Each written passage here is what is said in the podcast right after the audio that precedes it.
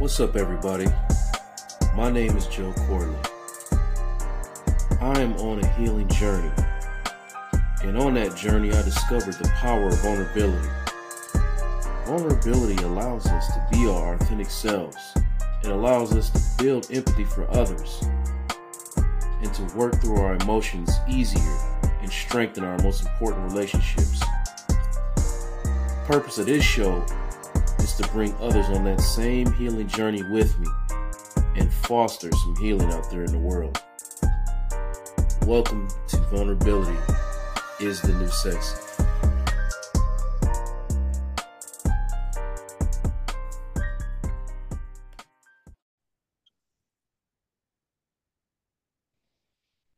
Hey, everybody. Welcome back. Glad to be back. I know it's been a while, um, I'm trying to get back at it. If you are at all curious as to where I've been, you know, it's been really difficult for me to record any new episodes lately. Lately, um, I've been going through a lot, and it's just been, um, and I'm still going through it. But I figure, you know, let's get out here and try to process some some feelings and some emotions, and you know, help help where I can, and um, you know, and maybe cope with my own stuff in the process. Um, you know, a lot of the reason why I've been absent is, you know, because I've had a lot of doubt. I started to have some self doubt about myself and my abilities. And, you know, I started to question whether or not I was even qualified to have these conversations that I have here. And you spend a lot of time comparing yourself to other podcasters, other therapists, and, uh, you know, then you're and and for me my mind just starts filling up with all these irrational thoughts. And uh, that's part of the part of the topic that we're going to discuss today. But before i get into that um, today i'm going to be joined by phoenix. Say hey phoenix. Hi. Oh phoenix? Where's her no, that, okay. no that's you. You are phoenix. Okay. But uh you know so uh, i wanted phoenix to join me for a couple of reasons. Uh, one, because her and I have uh, lots of conversations about processing and emotional intelligence. Uh, she is someone who's emotional intelligence I respect, especially for a, uh, did I say respect or, yeah, someone whose emotional intelligence I respect, especially for a young person. And uh, she she's expressed, you know, some some some preliminary interest in getting into therapy and counseling. And you know, it's not for not set in stone yet, but um, you know, I think this is a good gateway to, you know, continuously build on your emotional IQ and um, maybe see if it's something that you can maybe want to do in the future. Um, but who knows, right? You're still young, you're still trying to figure it out. Yeah, I'm still thinking about it, but I definitely yeah. am like interested, obviously. But either way, I mean, we have these kind of conversations all the time, and I know from my perspective, I usually enjoy them. It feels like you do too. Yeah, I do all the time. So today we're going to be talking about imposter syndrome, and um, it's not something you know a whole lot of, about, right, Phoenix? Yeah. But we're going to have a conversation about it and see if you know if you have any good questions or maybe relate to it in some way. Um, I think I know enough about you to know that you do you you are going to relate to what imposter syndrome is. Um, you know, so, like for me, despite all of my achievements and experience with helping people, I sometimes have doubted myself and my ability to be a teacher, a coach, a mentor, or exist even as a therapist in any in any type of capacity, in a helping capacity. Um, so regardless of everything that I've done, you know, and the education that I uh, achieved, I still doubt myself when someone from the outside, like for you, for instance, might look at me and say, that's crazy. Um, but that's imposter syndrome. That's when you are you either you are qualified to do something. There's evidence that you're qualified to do something, but you still uh, work against yourself and doubt yourself. Um, I mean, there's no there's no real like official diagnosis for it, um, but so many people suffer from it. So I wanted to have a conversation about it. Does that make sense? Yeah, that makes sense. Okay. So for me, some of the things that I've experienced were, you know, n- not feeling like I was worthy professionally, like I just said, like as a counselor, as a teacher, um, I'm not qualified as a podcaster or a coach, and and then you start. For me, I, I I would operate in those spaces, and even though I was doing well, I was still operating from fear, and it can seep down into your personal stuff too. You know, like you're not worthy as a father or qualified as a father, qualified as a husband. And it gets even deeper where you start feeling like you're not even worthy of your traumatic experiences, you know, somebody and people, you know, you start thinking, well, stuff like somebody has it worse, or, you know, there's always somebody out there that has it worse. So you start disqualifying the things that you're going through. Um, so for me, and you can you can talk about this at any point because I know we've oh our relationship has evolved and and and gone through so many different uh ebbs and flows where where this is going to make a lot of sense to you what I'm about to say. It's like from from the person that I am now, I try not to give a ton of advice. Um and that's tough for me because that's what I've done in the past. That's been my go-to. I'm just gonna hear what it is you you feel like you're going through, and I'm gonna try to give my advice based on my personal experience. And um, you know, I'm going to try to talk talk about how um, you know, imposter syndrome shows up in my life and how it, you know, how it developed. I want to I want to talk about how I've learned to cope with it. And, you know, my hope is always that at least one person who relates to what I'm talking about will hear this and feel less alone. But let me stop and ask you, based on what I've said so far, do you feel like it has showed up in your life at any point? Yeah, definitely. Like the second you explained, like, you know, you're qualified, but yet you still question yourself. Like, the first thing I thought about was like, um, when I used to play basketball for you, and I would think that like I wasn't good enough to play in like high school or even just play on your team in general. And you literally have to like sit me down and like show me film of like what I'm literally capable of doing and what I've done. And even though like in the middle of the game, I'll literally like score a point or get a steal or, you know, do anything good, I'll still like sit there and say like I'm not qualified, I'm not good enough to play type stuff. And even like we talked about in in some of your practices, like you know you had some really good players in those practices, and you know you were called into those practices to you know participate in like scrimmages because of your ability to you know at least guard. You know. Yeah, because even then, like I always was a little bit more confident with my defense, but even then, like the confidence really lacked with offense. But since I had like no conf- confidence in offense, it like drained into like defense as well. Even though I knew like I was very qualified at defense, and I knew that I was like I, w- I would get put in games for defense because I've always been a good defender. I was a good defender, but like even then, like just the fact that I wasn't confident in offense, it like bled into like my defense, and I started questioning how good of a player I was like as a whole. Despite despite how many times I had to tell you over and over again, how many times I kept putting you in positions to do what I believe you were qualified to do, you would still like like visibly break down. And I Yeah, just like want I just wonder like what are some of the things that can you if you feel like talking about some of the things you used to tell yourself, like literally actively in games, you would do this. So like even if I did something good in a game, like in my head it'd be like, okay, like that's not even a big deal. Like you're still like you're still trash. Like, yeah, you might have gotten this steal, but like you're not gonna get this layup, you're not gonna make it. And it wasn't more of like self-talk, it was really just a feeling for me. It was like I'm not sitting in my brain like arguing with myself. It's really just how I felt and I never felt good enough. It wasn't like I was sitting there like, you know, like talking down on myself in my brain mid game.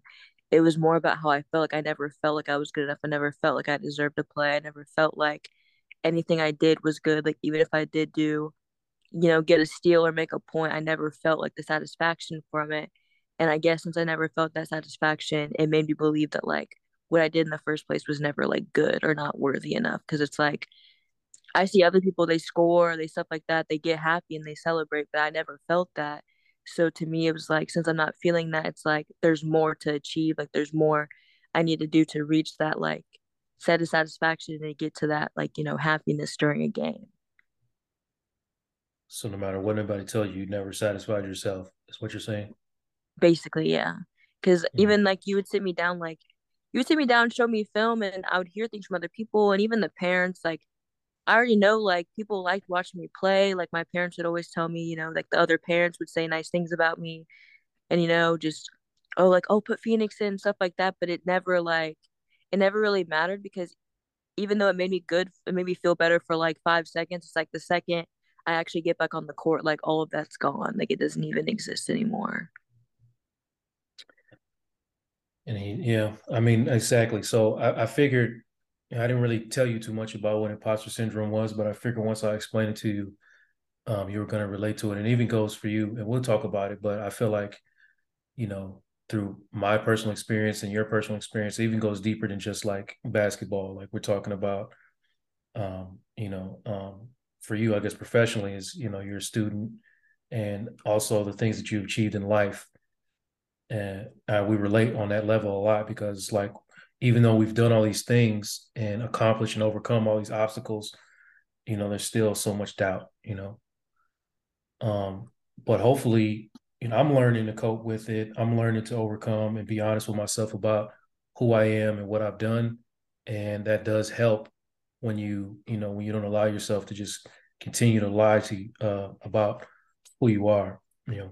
So going back for me, like when I was, you know, a teacher or a coach, you know, I constantly question myself. Like, no matter how many times I was told that, you know, you're a great teacher, you're a great coach, you know, I literally would stay up at night, all night, like just beating myself up, questioning myself, talking crazy to myself. And like, and when I was done with teaching and coaching, like those self doubts and negative thoughts got even louder because I'm not doing it anymore. But now I'm looking back on it like wondering what mistakes I made. And, you know, and then for me, I'm not in it anymore. So I don't even have the whole automatic or immediate gratification that comes from, you know, seeing students every day, seeing players every day, and having them tell you um, how much you mean to them, how great you are, laughing with you. You stop hearing from people, and your mind starts to tell you that you didn't do what I definitely did do. Like I did I not do this? Like I I definitely did all this, right?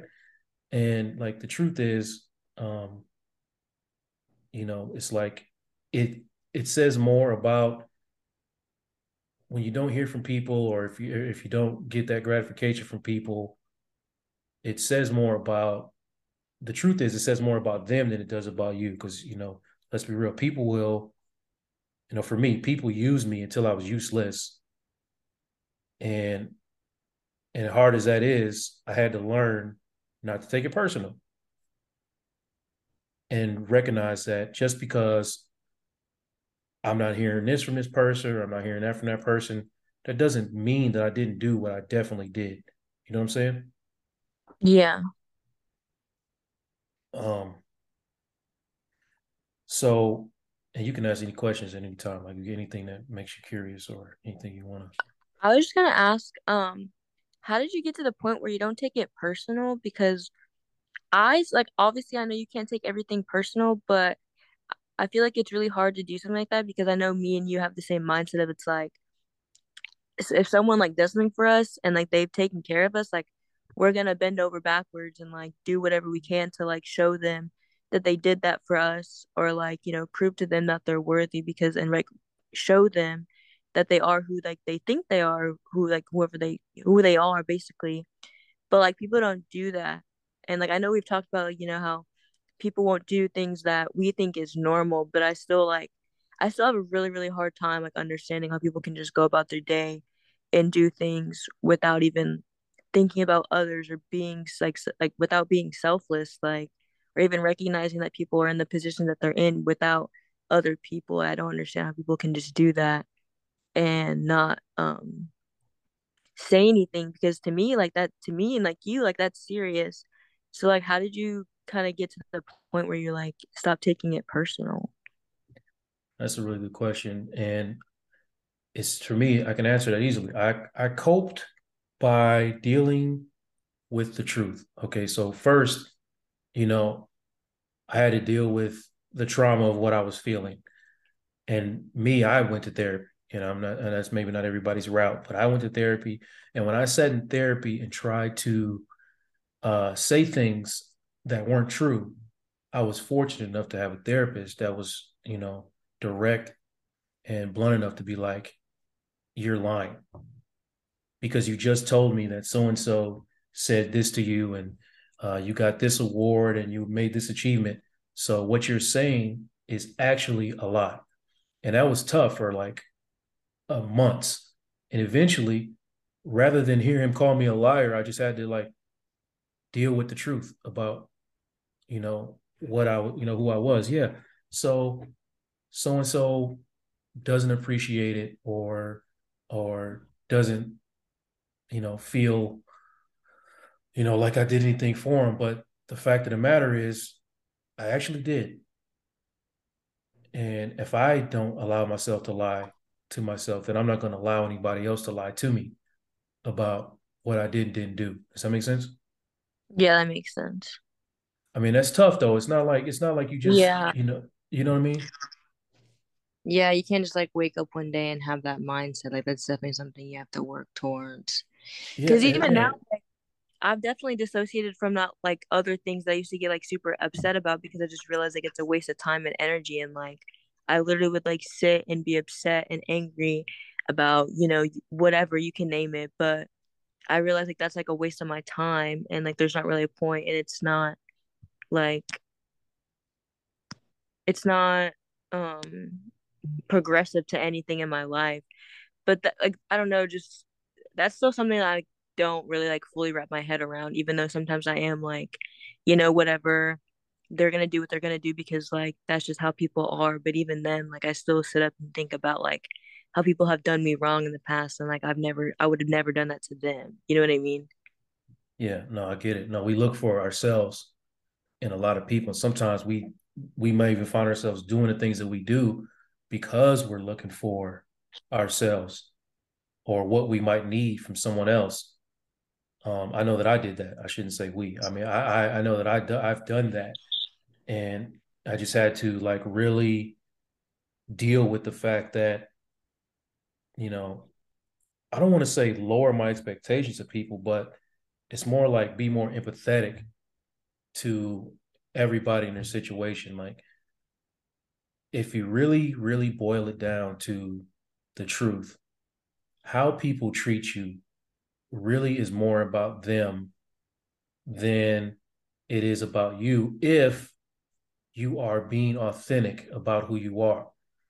Now, if you're not being who you really are or being fake about who you are, then you know you're, you're going to get back, you know, whatever. I mean, you're going to get back what you what you're putting out there. But if I'm if I'm coming to you and I'm presenting to you my authentic self, I'm being honest with you about what makes me feel good or what makes me feel bad, and then you making the choices to either, you know, do those things or not do those things. That's about you and what you got going on. And I have worked over time to be like, okay, I accept that. I accept that that's and and I'm not saying that I'm fully immune to people. I mean, I still feel pain and I still feel hurt to this day, but I don't, I guess the difference is I don't throw it on myself. You know what I'm saying? Okay. Yeah, that makes sense. Yeah. I do just think it's like a hard thing to learn because it's like, like I said earlier, like me and you, like we have this mindset that's like, regardless of what we're going through, like if we know someone we care about is like struggling, like even if we're hurting, we're still gonna try to help them the best we can because we know that they deserve it. So it's like, yeah, I get like it's more of a reflection of how people how their life is going. But at the same time, I just don't understand how people can like at least not be honest about it. Cause I feel like even if you like reach out to me and it's a bad day, I feel like I've told you like, yeah, I'm like out right now. Like, I I can't like I don't I'm not in the headspace to deal with this. Like, you know, I care about you, but like I literally cannot like do enough. I can't do as much as you need right now as I can for you. And I just feel like if people were more honest, I feel like it, it wouldn't be so it would be easier to like navigate but since people aren't honest about that and don't even recognize that they treat us based on how they feel and not how they actually feel about us, if that makes sense. No, it makes it makes total sense. And I mean that's again, that's about what I just said about being authentic. Like if you are authentic about, you know, who you are and what you need and what you don't need, then who can be mad at that? So that's what I'm saying. Like I I don't heap it on myself. You know, like I, if I feel a way, you know, when you say yeah, we do things because people deserve it. Yes, that is that is correct. However, also I have learned that I need to start doing things not only because someone deserves it, but because is pleasing to me. So I'm not going to go hurting myself doing something for someone and then be mad when they don't reciprocate. You know what I mean? Like who who should I genuinely if, if I'm being for real for real myself, genuinely who should I be mad at if I'm doing something that's making me uncomfortable or, or inconveniencing me in a way um or I don't feel good about myself, who should I be mad at for doing those doing those things? Yeah, yourself. Okay. I gotta be mad at myself. Yeah. I Yeah. be mad at myself. Yeah. I mean, it did. It didn't. I didn't want to do it. I didn't. You know, it, it was. It was inconveniencing me. It was. It was not helpful to me. You know. Um. Um. And I didn't communicate with that. Whatever. Like, okay, look, this is really hurting me, but I'm doing it for whatever reason. And if I choose to do it anyway, because sometimes you know you just want to be helpful to people, but if I choose to do it anyway, then let me just charge it to the game. It's like, okay, I made the choice. So whatever whatever comes back at me, whatever's reciprocated, I made the choice. I'm not going to be mad, you know. Yeah, that makes sense. But for me, so like I said, I, I cope with I cope with this stuff by dealing with the truth. And like for me, like as a teacher, I recognize that I have a gift. Okay. I make I make students and players feel seen and heard. And I understand that's why I was effective. So I have, and I, I had to work to give myself that type of credit. Okay, here was here me again attacking this imposter syndrome. Mm-hmm. I recognize again my gift and why I'm effective, why people, you know, stay with me or stick with me, why I've developed these relationships over, you know, a couple of decades. So it's like as a coach, you know, I was driven to make every player feel like they mattered, regardless of your skill level. I want you to feel like you matter. That was my gift. And like, you know, if if your kid played for me, it's really hard for you as a parent to deny that I did that. So I'm not going to allow you to. I'm not going to allow you to tell me that's that's not what I either did or attempted to do. Mm-hmm. whether I was successful or not, that's debatable. But the fact that I put the effort out there to do it, I'm not going to allow anyone to deny me that anymore. In the past, I would allow people to tell mm-hmm. me, you know, and uh, you know what? When you deny your gifts, that's you uh, succumbing to imposter syndrome. When you deny your abilities, the things that make you qualified to stand in the spaces that you stand in, that's your imposter syndrome jumping up on you. Yeah. yeah. So you like even as a therapist, you know, I challenge my gift. Um, despite being I've been told as you know, I've only been in this space, you know, three or four years at this point as a therapist. But guess what? I've been told over and over again, hey man, you're really good at this. And you know, I I took the time to educate myself. You know, I have two master's degrees and I worked very hard to earn those, but I would still try to deny my deny the fact that I put the work in to stand in front of a person and be like, a counselor and try to help them heal from whatever, you know, whatever whatever Yeah. they're going through. Even if, you know, if it doesn't work out with a client, um, that doesn't mean that I'm a terrible therapist. Those are the type of things that I had to that you have to overcome. Like when you stand in these spaces. You know what I'm saying? You relate to any of that? Yeah. Um, what was it about like counseling that made you have imposter syndrome, like specifically? Because I understand like the co like the teaching and basketball and coaching stuff like that, but like with counseling specifically, what was it? Well, I'm I'm I'm in the midst of trying to counsel people, especially in the beginning, and I'm still like a certified mess. Okay. Like I'm still, you know, dealing with, I mean, just be real with you. I'm dealing, I was dealing with suicidal ideations. Um, I'm dealing with depression. Um, you know, I'm dealing with anxiety, but yet and still I'm out here trying to counsel people. Yeah. So it's like my thoughts start telling me, how are you even, how are you going to tell anybody how to heal when you haven't healed 100%? But again, recognizing that it's not about healing 100%, it's about the journey to healing. If you take a look at where I was and look at where I am, it's undeniable that I have gained some healing. And through that process, I've learned a few things. I've learned, you know, and and also just a straight, straight up gift. I don't know where it comes from. You know, I didn't have to work for it. I just have a straight up gift. And I recognize that. I have a, a gift to connect with people. And it's done, it's it's it's it's hurt me at times, but it's also done well for me. You know what I mean? Does that answer your question? Yeah, that, that answers it. That makes sense. Yeah.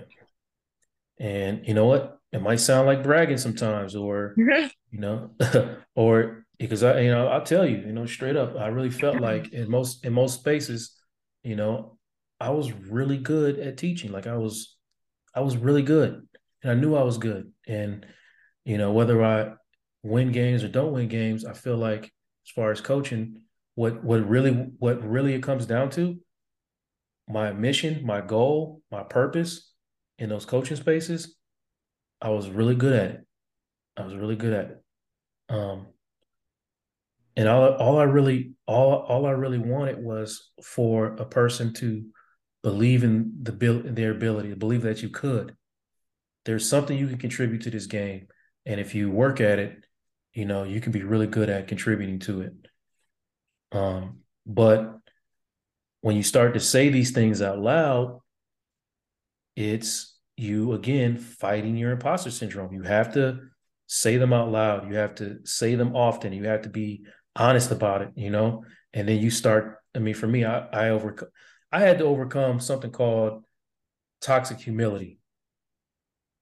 What's you know that? what I mean? Like well, that's okay, that's when like I'm good at something or being told that I'm good at something, but I'm like dismissing it. Like Oh, okay. like some you know what I mean? Like me being told, Yeah. oh man, you're yeah, here, I really love playing for you. I really love being in your class, or so and so said you're a really good teacher. And I'm like, I don't want to hear that because I'm Yeah. so uncomfortable with being good, you know, I'm so uncomfortable Yeah. with it. Um, but guess what? I earned my right to stand in front of this class. I earned my right to stand in front of this team. I earned my right to stand in front of these clients. I've done the work. I didn't make it up and just start sitting down and start teaching, you know? Yeah. You went to school, you earned it, you know, and you have the students like telling you. Oh, yeah. So you And you know, have to accept it. right. And and like how do you like how do you build rapport and trust with with students and teachers? Like it's it was it was a gift that I had to make them understand that what I was telling them, whether I was right or wrong, I definitely at least I mean it. I mean what I'm saying at the end of the day. And if I'm wrong and I figure out later on that I'm wrong, you can trust you. We can trust that when I come to you, I'm gonna tell you I was wrong about that. But this is how I feel now. You Yeah. know, you know, it's not that I was lying back then, it's just that I've developed, evolved. And my gift allowed me to be able to do that with whoever played for me or, or was in my class. Yeah, that makes You know sense. what I'm saying? Yeah. So I'm gonna talk about like how I got to where I got, you know. There's a lot of things that come with imposter syndrome. How did I get how did I get to mine? How did it develop over time? Because you know, some I know some people that are just confident, have been confident since birth. And I look at them like, how is that possible? Like how? How are you just always so confident about everything? Yeah. Like you really believe in yourself like to to the utmost. And it's like, man, I wish I had that. But you know, like have you ever heard the expression, you know, two strikes coming through the door? I've no, I've never heard that. Okay. So that's something that I heard a lot um growing up uh with my mom and my grandmother. You know, this is basically what it's saying essentially is that when you get in these spaces, you have to almost be perfect because as a black man, you have two strikes coming through the door. So um, one mistake and you're out of here. Yeah. That's what I learned growing up. And, you know, like, have you ever been the only person of color, uh, like in a space, school or work, or ever been told that you have to work twice as, I mean, even as a female, you have to work twice as hard just to be on an even playing field, you know? Yeah, definitely. Right. And sometimes you have to, you know, code switch. I mean, for you, I bet we had these conversations before. You have to code switch a lot because you are biracial, so you got to go back and forth. Yeah. Um, That's I think that's one of the main things that gave me imposter syndrome. It's just a whole bunch, but like that is definitely something I have imposter syndrome with is like being biracial. And I still right, struggle with it like to this day, but I have like come more to an understanding and it's it, it gets easier when you meet people that like understand who you are or uh, like just listen to you because my friends at like college now because when I first went to college like obviously it wasn't like easy like no one really knew who I was so it was kind of just everyone was judging me based off my appearance and like how I like show myself to the world but it's like my friends now they say that the second you talk to me or like you hear me speak like you know what kind of person I am just by how I like how I speak and how I like I inflect and just my way of like talking. But not everyone used to see that because like they just like ju- like they they just judge a book by its like cover, you know? Right. So, like when you you have to um, switch it up to fit into so many different environments, Yeah, um, definitely. because there's no, I don't know. I guess I feel like there's no real like set way that someone who's biracial is supposed to act because you just it's like you're of both, you know. Yeah, because you get stuff from both sides saying like, oh, what about this or what about that? It's like if you try to run the run group, it's kind of like, yeah, you can kind of sit with us, but you're never gonna like be us, that kind of vibe.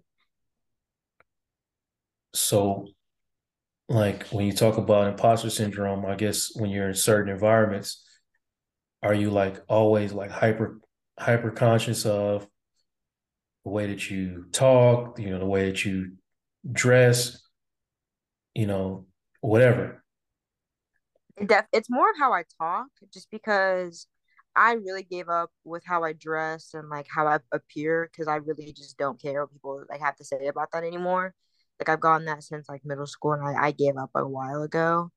But um, honestly, like my new friends at college, like I'm really close with them, and they're definitely like helping me get over like the imposter syndrome I do have with being biracial. But I still catch myself like when I'm in new settings with other people or people that don't know me as well. I definitely do get like hyper conscious or like super anxious about how I word things or how I say things because I know people are gonna take them and they're gonna digest them differently because of how I look. And they're just like they already have a made up they already made up like what kind of person I I am just off of how I look and like where I'm at and like what kind of school I'm at.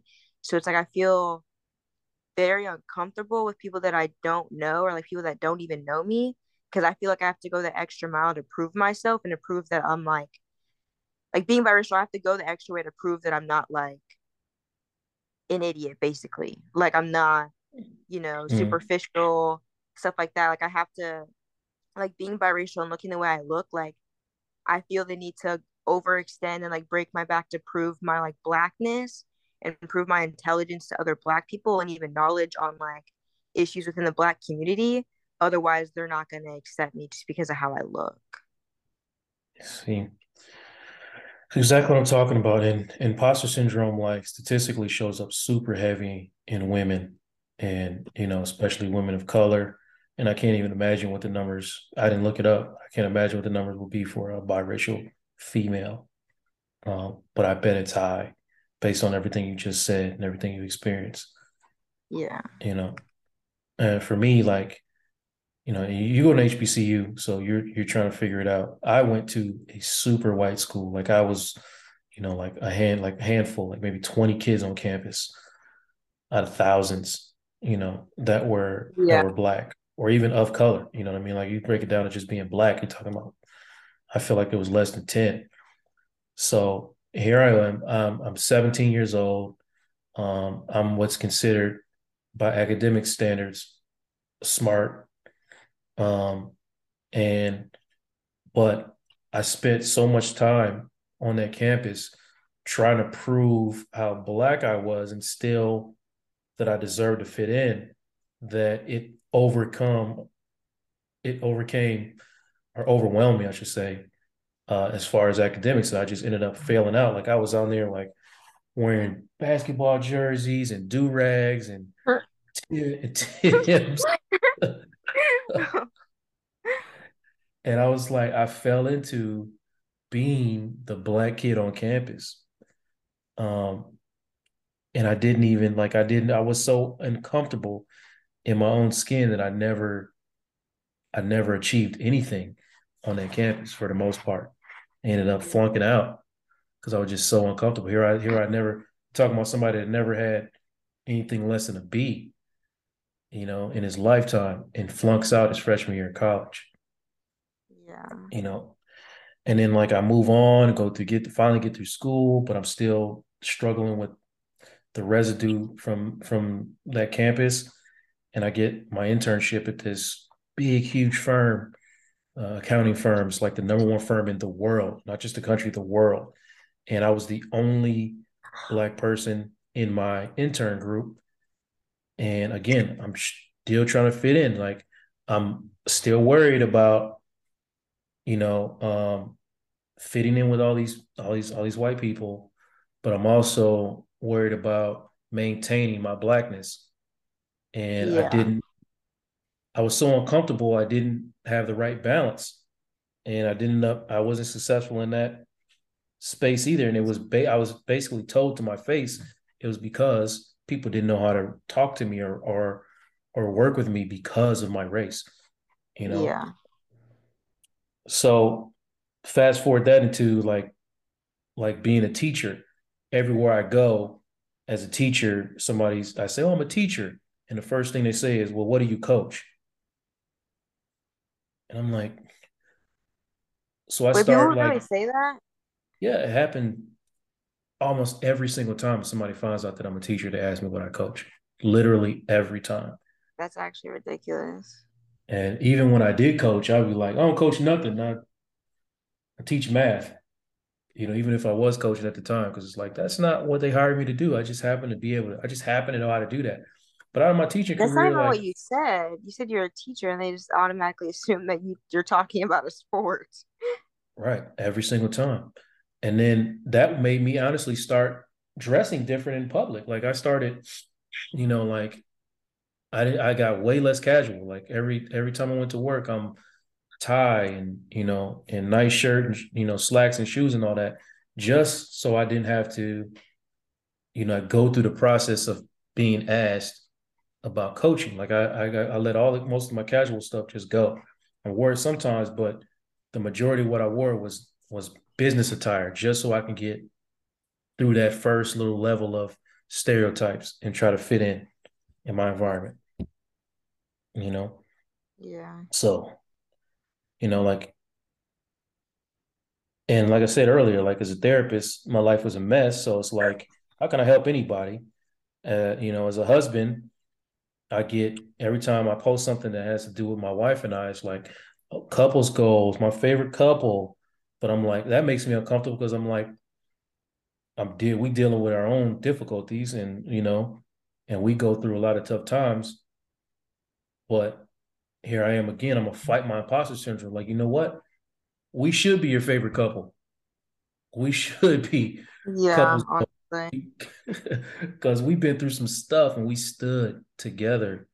And that should, if you were, if you are a couple, you know, it should be your goal to make it through. You know what I mean? It sh- it, we should, because you know, we we did it. We went through a lot. We went through a lot, and we survived it together. And we still love each other and laugh with each other. And um, so I shouldn't like allow that imposter syndrome to just jump on me and be like, nah, you know, you're not nobody's couple goals. Y'all got too many problems, Yeah. you know?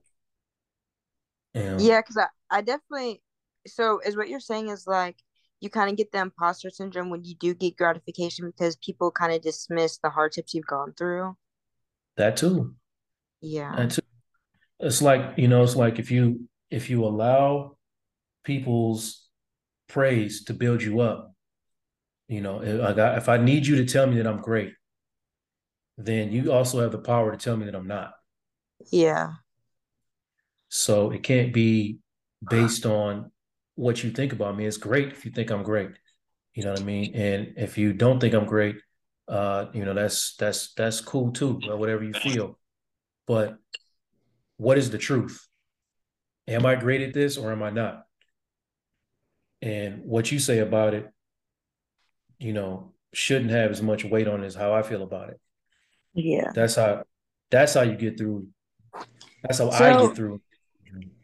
How do you get through it? Because that kind of like makes me think like being here, people kind of automatically assume like that I'm like rich, that I'm like super privileged, that I've had like an easy life. And like when people say stuff like that to me, like I automatically get defensive because it's like, yes, I'm here, but like you're just dismissing like everything I went through to even get myself here. You know what I mean?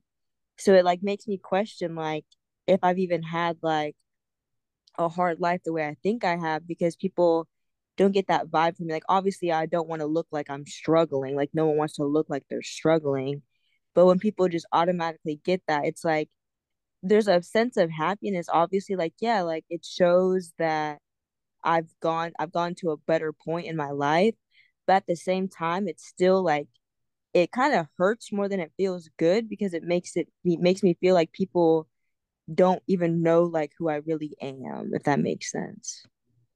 Because I, I hmm get that a lot. Like a lot of people here that I meet, they they'll literally like jump the gun and be like, Oh, I'm already knowing like your life was unlike mine. And it's like you don't even know me. Like you just know my name. Like obviously our lives probably aren't similar, but why are you just automatically saying that based off how I look and the fact that I'm in college, you think that I have it easy peasy when you have no clue how I even got here? And I get really defensive and like it honestly makes me angry when people do that kind of stuff because I get it a lot.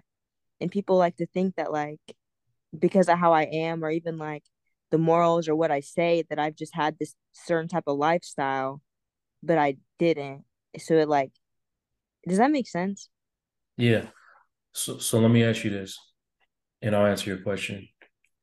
When people make these assumptions, I'm guessing they're making it just based off the color of your skin, Honestly, probably, yeah. most likely, because they don't know anything about you, right? You just, Yeah. you know, you just look like, you know, you come with privilege because you're light skinned. Yeah. So do you feel a certain amount of shame about that, what is considered light skin privilege? Do you feel a certain amount of shame I do feel shame because when I talk to my friends, like I talked this is a one specific scenario that I had a conversation with my friend about. She was telling me that um the way me and one of my other light skinned friends act in public or even act like with people around, she could never act that way because she is like a darker woman. And obviously I know like colorism exists, but I never sat back and thought like I literally can say things, get away with them, and have certain actions because of how I look. Like I never because that was normal to me. Like that's my reality. So whenever she sat like sat and like told me that, like it really hit me and I was like, holy, like I didn't even think that like I'm able to be super direct, outgoing, and even a bit of a hothead. Like I used to be super angry.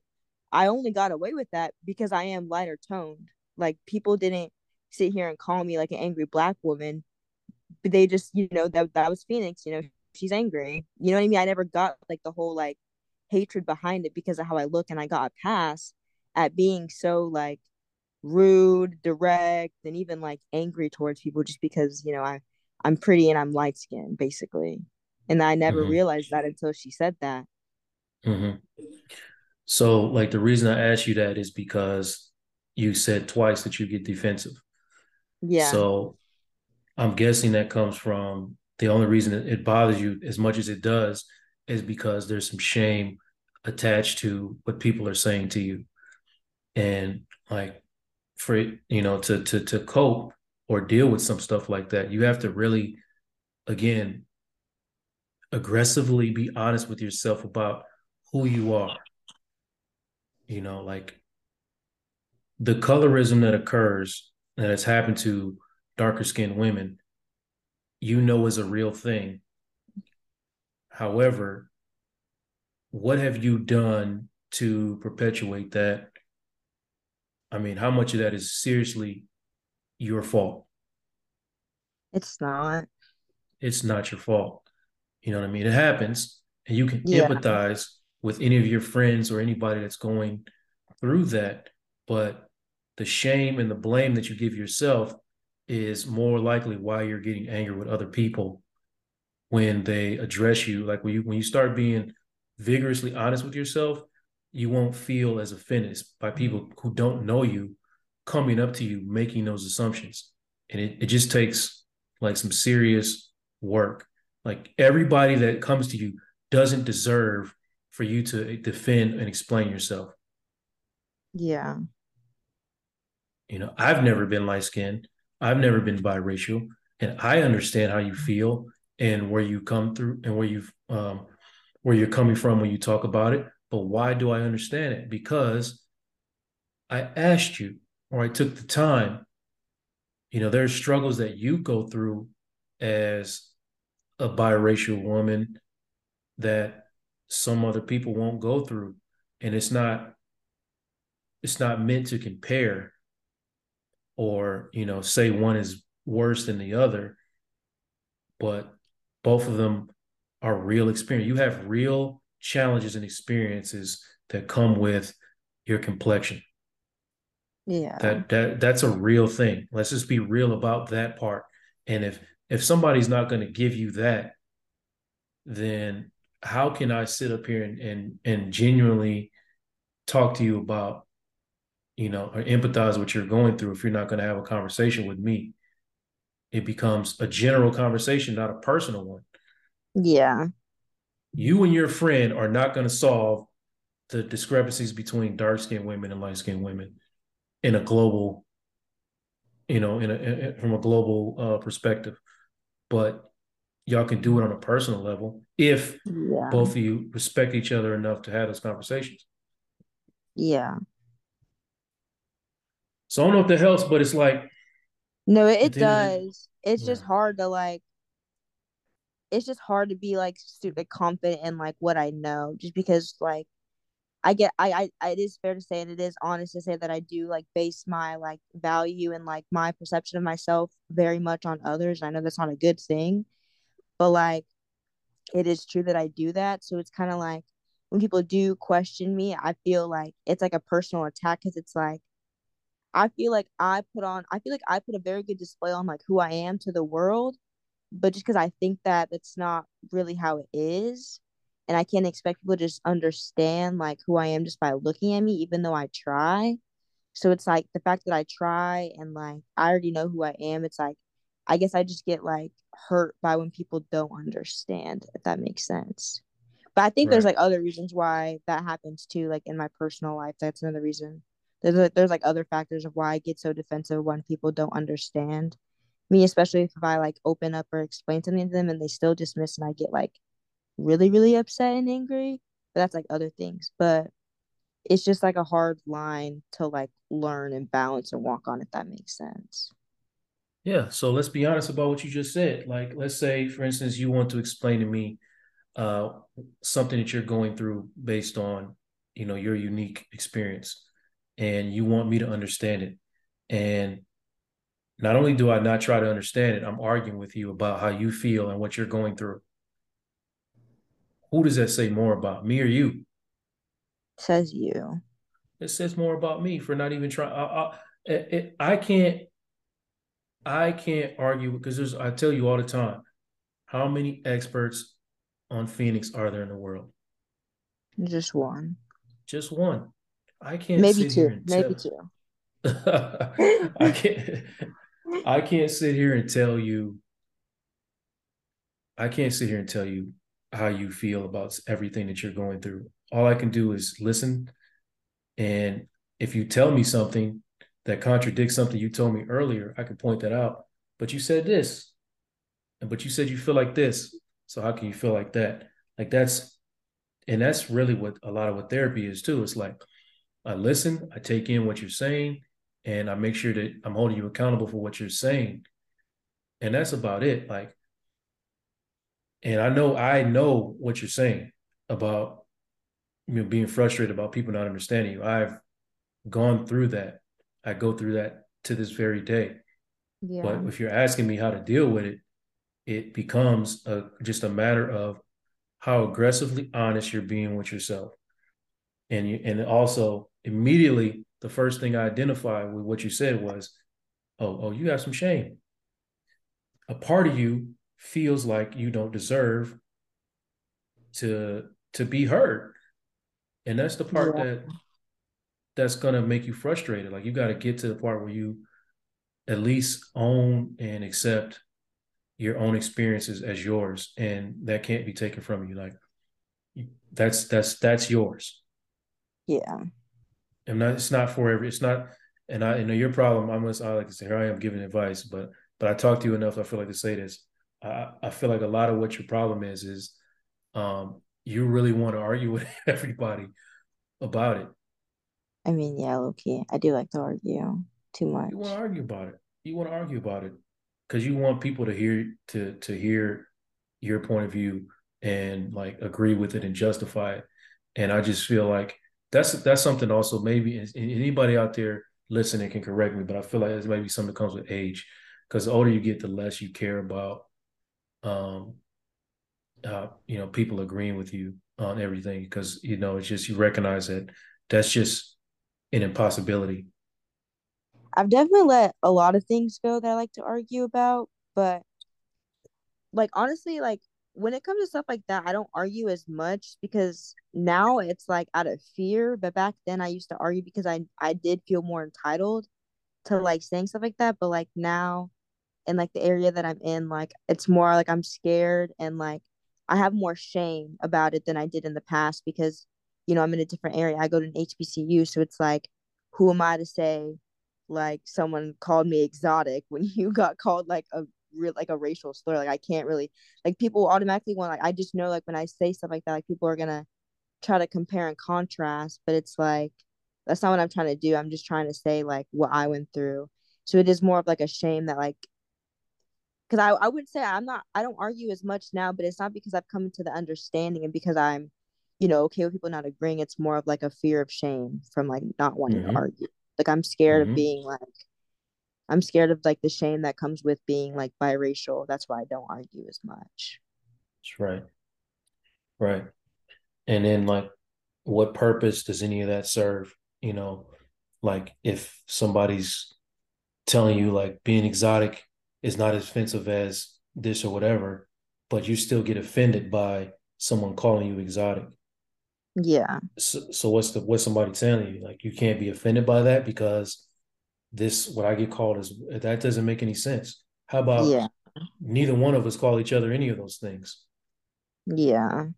You know what I mean? Like we can debate all day all day about what's worse and what's you know, but what purpose does it serve to discount another human's feelings. Um, there's no, ju- there's no purpose. There's no purpose to it. And like when you start learning that, you start releasing some of that shame. Like it, it, it starts becoming an internal thing where it's like, this is not going to bother me as much because I recognize, I recognize that this serves me no purpose, none, and I can let it go, and I can genuinely let it go. Something you know, there's a lot of things I have not let go. Uh, you know that personally, but there's things that I there's a lot that I have let go and I'm able to get through because I'm recognizing that. You know, when I say like any anything that you're attacking is just doing harm to yourself. Because every time you're attacking something that serves no purpose, you're wasting your time, you're wasting your energy, or you are creating enemies out of, you know, you're just creating enemies and giving people reasons to retaliate.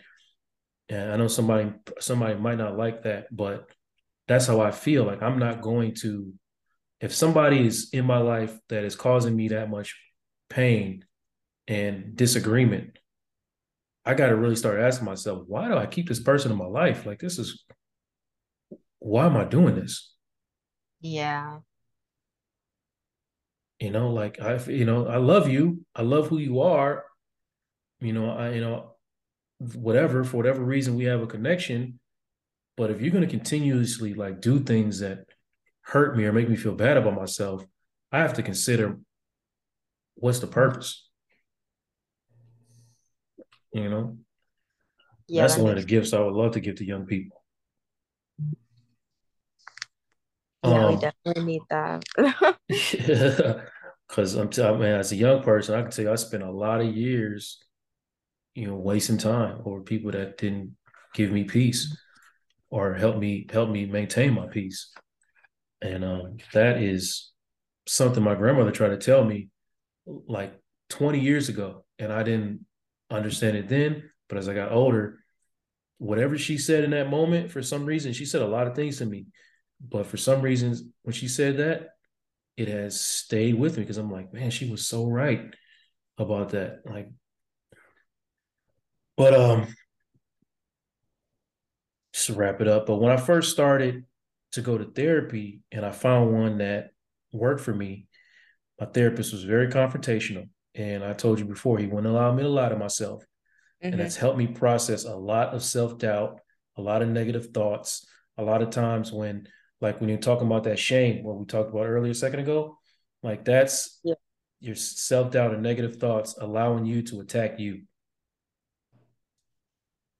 yeah. Light skin shame. Light skin shame. coming to, coming to jump upon you. no, comes in all the time. Comes in all the time, right? But yeah. I, I, you know, when you process with somebody who is confrontational and doesn't allow you to lie to yourself, you can decipher between the truth and like so let's say you are doing something that's colorist that's colorist and you and you know or you're doing you're doing one thing that's actually a colorist thing you're doing one thing that is just not colorist but that's who you are. You can now your light skin shame will tell you that both things are bad. Yeah. But processing will tell you well this is just it's not bad but i can understand how you feel about it. And the other you know and it also decipher between okay this is not in line with who I want to be so I can stop doing this. Yeah. This is not in line who I want to be, you know? Anything you take away from this conversation? Just that I like need to like learn who I am more and like be more like stand my ground and like understand that I am who I am. Cause I do know that people that do actually know me, like they see me for who I am. So I need to stop putting such a leverage on people that don't know me what they have to say about me because like like my friend said, like the second you talk to me, like you know what kind of person I am. So if someone doesn't want to take what I have to say, like they're kind of invalid in my life because it's like if they're not even going to listen to my problems and you know even try to empathize with me, like why do I care what they have to say or why are they like why would I want to be friends with someone that all they want to do is compare and contrast our lives when like our lives are different and that's okay, but it's like since they are different, you have to validate both basically. One hundred percent. And I And think I've gotten, pro. yeah, what? No, go ahead. I was gonna say like I do think I've gotten better because like at the beginning of like college, like I definitely had like a lot more shame and a lot more fear. I mean, I still have that fear and shame, but it is it isn't as like um prominent in my life just because I do have like I have made like really good friends that do like understand and aren't like that and don't judge me because they like know that just because I look how I look doesn't mean I'm this certain type of person even though they might have that like conception of me just based on how I look, they like they still took the time. And even if someone can judge me and like say like or think that I'm the way I am, like that doesn't really matter as long as like once they actually like hear what I have to say, if that's like that's what's gonna tell me like if they want to if they're the type of person I need in my life or not, basically. Exactly. And real change that you're that you're seeking, because you've asked about it several times in this conversation, the real change that you're seeking comes in processing that as often as possible through many scenarios, like in allowing that part of your brain that understands what you just said to win over the Yeah. part of your brain that's telling you to, you know, retaliate or uh, or that the other person's right. You know what I mean? Yeah. Because that's the truth. What you just said was the truth about how you feel about situation. You have to you have to process that truth as often as possible. And that's when you start healing. Yeah. So for me, how I process is I try not just how I process and deal with imposter syndrome. I try not to compare my success or my failures to anyone, the person on my left or the person on my right. Um, I would shut it down, like literally, even if I have to remove myself from social media because that's where you know the comparisons really get heavy. You have to look at that over and over again. You start comparing this and that and that, and it's just an attack on your it's an attack on your um, subconscious in a major way. And um, so I, I I do that. I try not to compare. And another another way I process imposter syndrome is, you know, I'm, I'm consistently working to keep boundaries with anyone or anything that disrupts my peace. Okay, and that's something we just talked about, right? Yeah. You have to be consistent about the boundaries that you need in order to maintain peace. And you can't have you can't have guilt. I try not to. I work very tough not to have guilt about building those boundaries and maintaining those boundaries because I need them in order to survive.